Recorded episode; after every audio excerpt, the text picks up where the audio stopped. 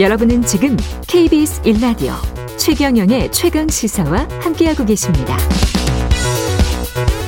네, 아파트 청약 제도가 일부 개편됩니다. 예, 마음의 정치 이야기하다가 또 아파트 청약 제도 일부 개편 이야기하려니까 모두 전환이 참 힘듭니다. 저도.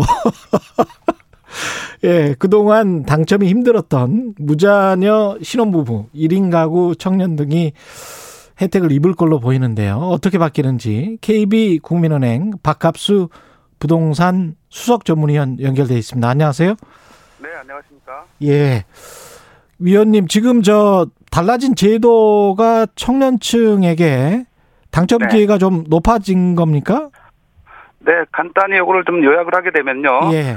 이번 청약제도 개편은 민간 아파트에만 해당이 됩니다. 공공 아파트에는 해당이 되지 않고요. 예. 신혼부부나 생애 최초 같은 특별 공급 물량 중에서 그 안에서 30%를 추첨제 물량으로 전환을 했다는 겁니다. 음. 그러니까 일반 공급 물량은 그대로 두고요. 특별 공급 물량 내에서 어 30%를 추첨제로 배당을 해서 이런 그 청약 기회를 좀 확대한다는 그런 취지라고 볼 수 있습니다.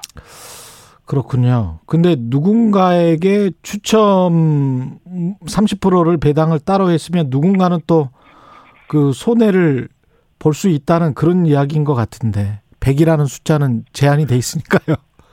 네, 그렇습니다. 합계는 예. 이제 뭐 같이 동일하게 되겠는데요. 예. 이번에 이제 개선한 점을 좀 간단히 또 다시 말씀을 드리면 예. 특히 이제 1인 가구입니다. 1인 가구가 지금 우리나라 가구 주택 유형 비율 중에서 음. 30%를 넘고 있는 그런 상황인데 예. 이들은 이제 소득 기준이나 뭐 자녀수 이런 거에 해당이 되기 어렵기 때문에 사실상 청약을 하기가 어려웠습니다. 예. 그래서 물론 이제 이번에도 어, 다자녀 가구나 이런 분들과 경쟁이 되지 않도록 전용 면적 60제곱미터 이하로 어, 당첨이 될 수 있는 평형을 제한하긴 했습니다만 아, 60제곱미터 이하로 예. 그렇죠. 1인 가구니까 이제 1인 그렇게 가구 쪽으로 예, 음, 필요가 없다는 뜻이 되겠죠. 그냥 무자녀 신혼부부 1인 가구 뭐 이쪽이네요. 예. 네, 그렇습니다. 그리고 예. 이제 맞벌이 신혼부부 같은 경우에는 또 소득 기준을 상회하는 이런 경우가 이제 많았는데 이분들 또한 이제 청약을 할 수가 없었죠. 어, 음. 그런데 이제 이번에 이런 분들을 위해서 그런 그 소득 기준을 없애고 배제하고 이제 자산 기준 3억 3천만 원 이하면 청약 기회를 부여하는 이런 그 내용까지도 개선을 했습니다. 그래서 이런 그 특별 공급 내에서 그동안 좀 소외됐던 계층의 참여를 좀 30%까지 배정하면서 유도했다는 측면에서 의미가 있다고 할 수 있습니다. 그만큼 그쪽 계층의 수요가 많았다라고 지금 생각을 하는 걸까요? 정부는? 네, 방금 말씀드린 대로 1인 가구가 차지하는 전체 가구 유형 중에서 30%를 이미 넘고 있고요. 예. 그리고 맞벌이 부부 같은 경우 우리가 예를 들게 되면 예. 뭐 대기업에 근무하든 뭐 이런 사항을 가정할 경우에는 예. 어 기본적으로 소득 기준이 뭐 예를 들면 뭐 각자 5천만 원씩 받는다 그러면 금방 1억 원을 넘게 되지 않습니까? 그렇죠. 이런 분들이 사실상 그 어찌 보면 음. 그동안 좀 그 구간에서는 대우가 없었던 이런 측면이 있었기 때문에 충분히 음. 좀 어, 청약 제도 하로 유인할 수 있는 그런 기대책은 되지 않을까, 않을까 생각됩니다. 40대 이상 그 무주택자들 같은 경우는 본인들 네. 왜 이렇게 청년 측에 집중하느냐. 우리는 네네. 무주택을 그렇게 오랫동안 20년 정도 했는데 네. 그런 어떤 불만이 있을 것 같아요. 네, 그렇습니다. 그런 뭐 일종의 불만, 반발 움직임이 그동안 쭉 있어 왔습니다. 예. 이미 이제 우리 40대 이상의 그런 무주택자분들은 똑같이 20, 30대 시절을 겪어왔지 않습니까? 네. 그 기간을 또 무주택의 그런 서름을 이겨내면서 여태까지 견뎌왔고, 예. 내집 마련을 위해서 이제 청약을 계속 집중하고 있는 상황인데, 오히려 40대 이상이 내 집 마련 더 절실하지 않냐, 뭐 이런 어, 얘기입니다. 상당히 좀 의미 있는 그런 뭐 얘기긴 합니다. 다행히 이제 이번에 그 40대 이상이 주로 청약하는 일반 공급 청약 가점제가 적용되는 이 부분은 그대로 이제 유지가 됐습니다. 예. 그래서 종전과 똑같이 이런 청약 가점제 내용은 이제 요 유지됐다고 보고 음. 다시 말씀드리면 이제 이번에는 특별 공급 내에서의 그 자체 내부에서의 음. 예, 조정이라고 보게 되면 이번 제도 개편을 통해서 40대 이상이 그렇게 큰 불이익을 뭐, 받는다. 이런 예, 건 아니다. 불이익은 없다고 할 수 있겠습니다. 예. 이게 근데 부동산 시장 안정과는 어떤 밀접한 상관관계가 있습니까? 아니면 별 영향은 없습니까? 아, 우선 뭐 심리적인 영향은 일차적으로 있을 수가 있습니다. 왜냐하면 예. 20, 30대가 이제 청약에서 뭐 사실상 배제되는 이런 계층들이 대출, 대출을 이제 뭐 영꿀 대출 이런 얘기도 많이 있었지 않습니까? 그렇죠. 이런 분들의 상당 부분을 청약 시장으로 다시 되돌아오게 할 수 있는 유인책이 될 수 있다는 얘기가 됩니다. 예. 물론 이제 당장 그럴 뭐 그럴 만큼 또 물량이 좀 확보돼야 되는 측면은 있겠습니다만 음. 어뭐 절대적인 또 물량이 어, 많지 않으면 이런 그렇죠. 또 유인이 됐다 하더라도 지속될 수 있는 뭐 한계는 있긴 하겠습니다만 음. 전반적으로는 어찌 됐건 기회를 넓혀서 청약 시장으로 좀 어 올 수 있는 이런 음. 여건은 좀 개선됐다고 볼 수는 있습니다. 그 청약의 기회를 계속 기다려야 할까요? 예, 무주택자 입장에서 지금처럼 네. 높은 가격에 일단은 그것부터 여쭤볼게요. 그 박 의원님은 네. 지금의 현재 서울 수도권 가격을 어떻게 보세요? 아 우선은 단기적으로 너무 급등했기 때문에 예. 사실상 뭐 솔직한 심정은 올라도 너무 올랐다입니다. 너무 올랐다. 아, 근데- 너무 올라서 근데 예. 사람들 마음이 이제 너무 오르니까 무주택자들은 더 마음이 조급해졌을 거란 말이죠. 네 근데 이제 맞습니다. 주식처럼 꼭지에 또 이분들이 잡으면 안 되는데 예. 어떻게 보세요? 그 청약까지 뭐 충분히 좀 기다리고 신도시 건설되고 그다음에 가격이 좀 떨어지는 것까지 볼 수 있는 기- 뭐 어, 기간이 있다. 좀 기다려도 된다. 이렇게 보십니까? 어떻게 보세요? 네 이번 이제 청약제도 개편도 있었습니다만 예. 아 우선 이제 일반 매매 시장에서 집을 마련하는 방법과 예. 분양 시장에서 청약을 통해 당첨이 되는 방법이 있을 수가 있는데 예. 아 우선 일반 매매 시장은 이제 그만큼 많이 올랐다는 말씀을 드렸잖아요. 그렇죠. 이거를 유일하게 만회할 수 있는 방법이 청약에 당첨되는 길입니다.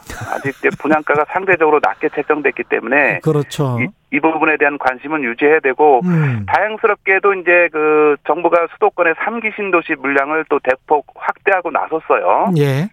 이번에 이제 지난달에 뭐그 추가적으로 광명 시흥 이후에도 여러 또 그 3기 신도시를 발표했지 않습니까? 예. 이렇게 돼서 3기 신도시 물량이 이제 대략 1차, 2차 합치게 되면 한 음. 35만 호 정도에 이릅니다. 신도시만 얘기하는 겁니다. 예. 이제 이런 물량들이 제때 좀 빨리 공급이 된다면 음. 충분히 이 중산층 이하의 이런 분들은 좀 기대해도 되지 않겠나는 생각을 하고 있습니다.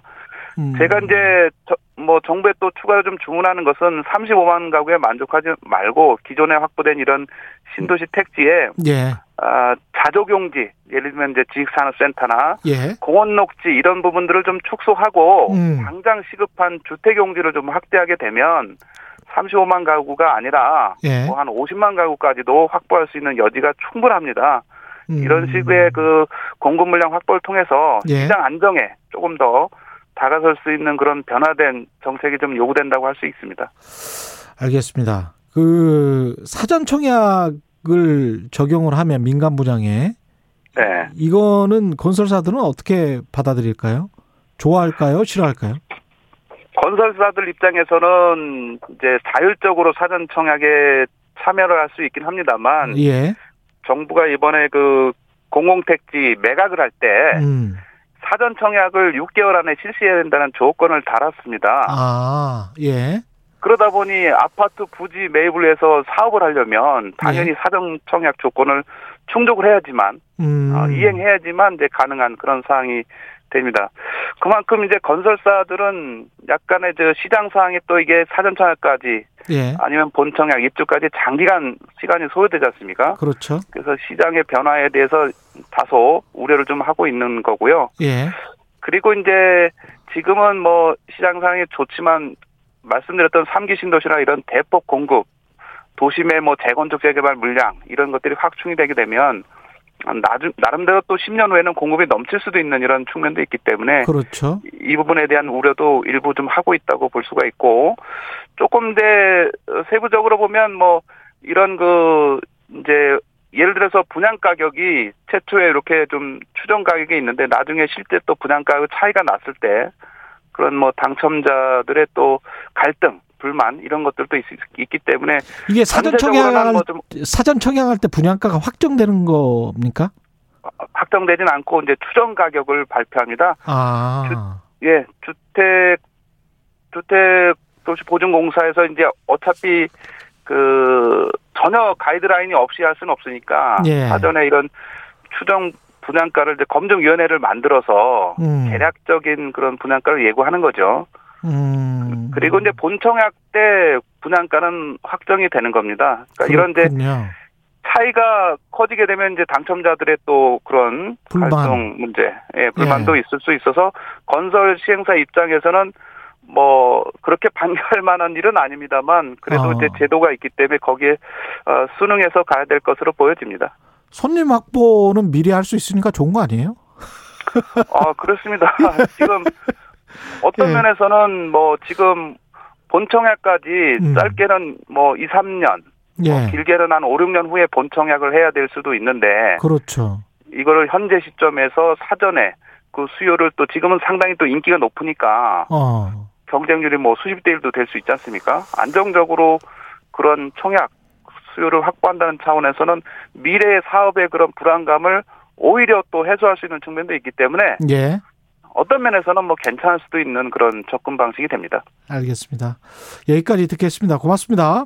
네, 감사합니다. 예, 지금까지 KB국민은행 박합수 부동산 수석 전문의였습니다. 고맙습니다. 예, 9월 10일 금요일 KBS 일라디오 최경영의 최강 시사. 오늘은 여기까지고요. 저는 KBS 최경영 기자였습니다. 다음 주 월요일에 뵙겠습니다. 고맙습니다.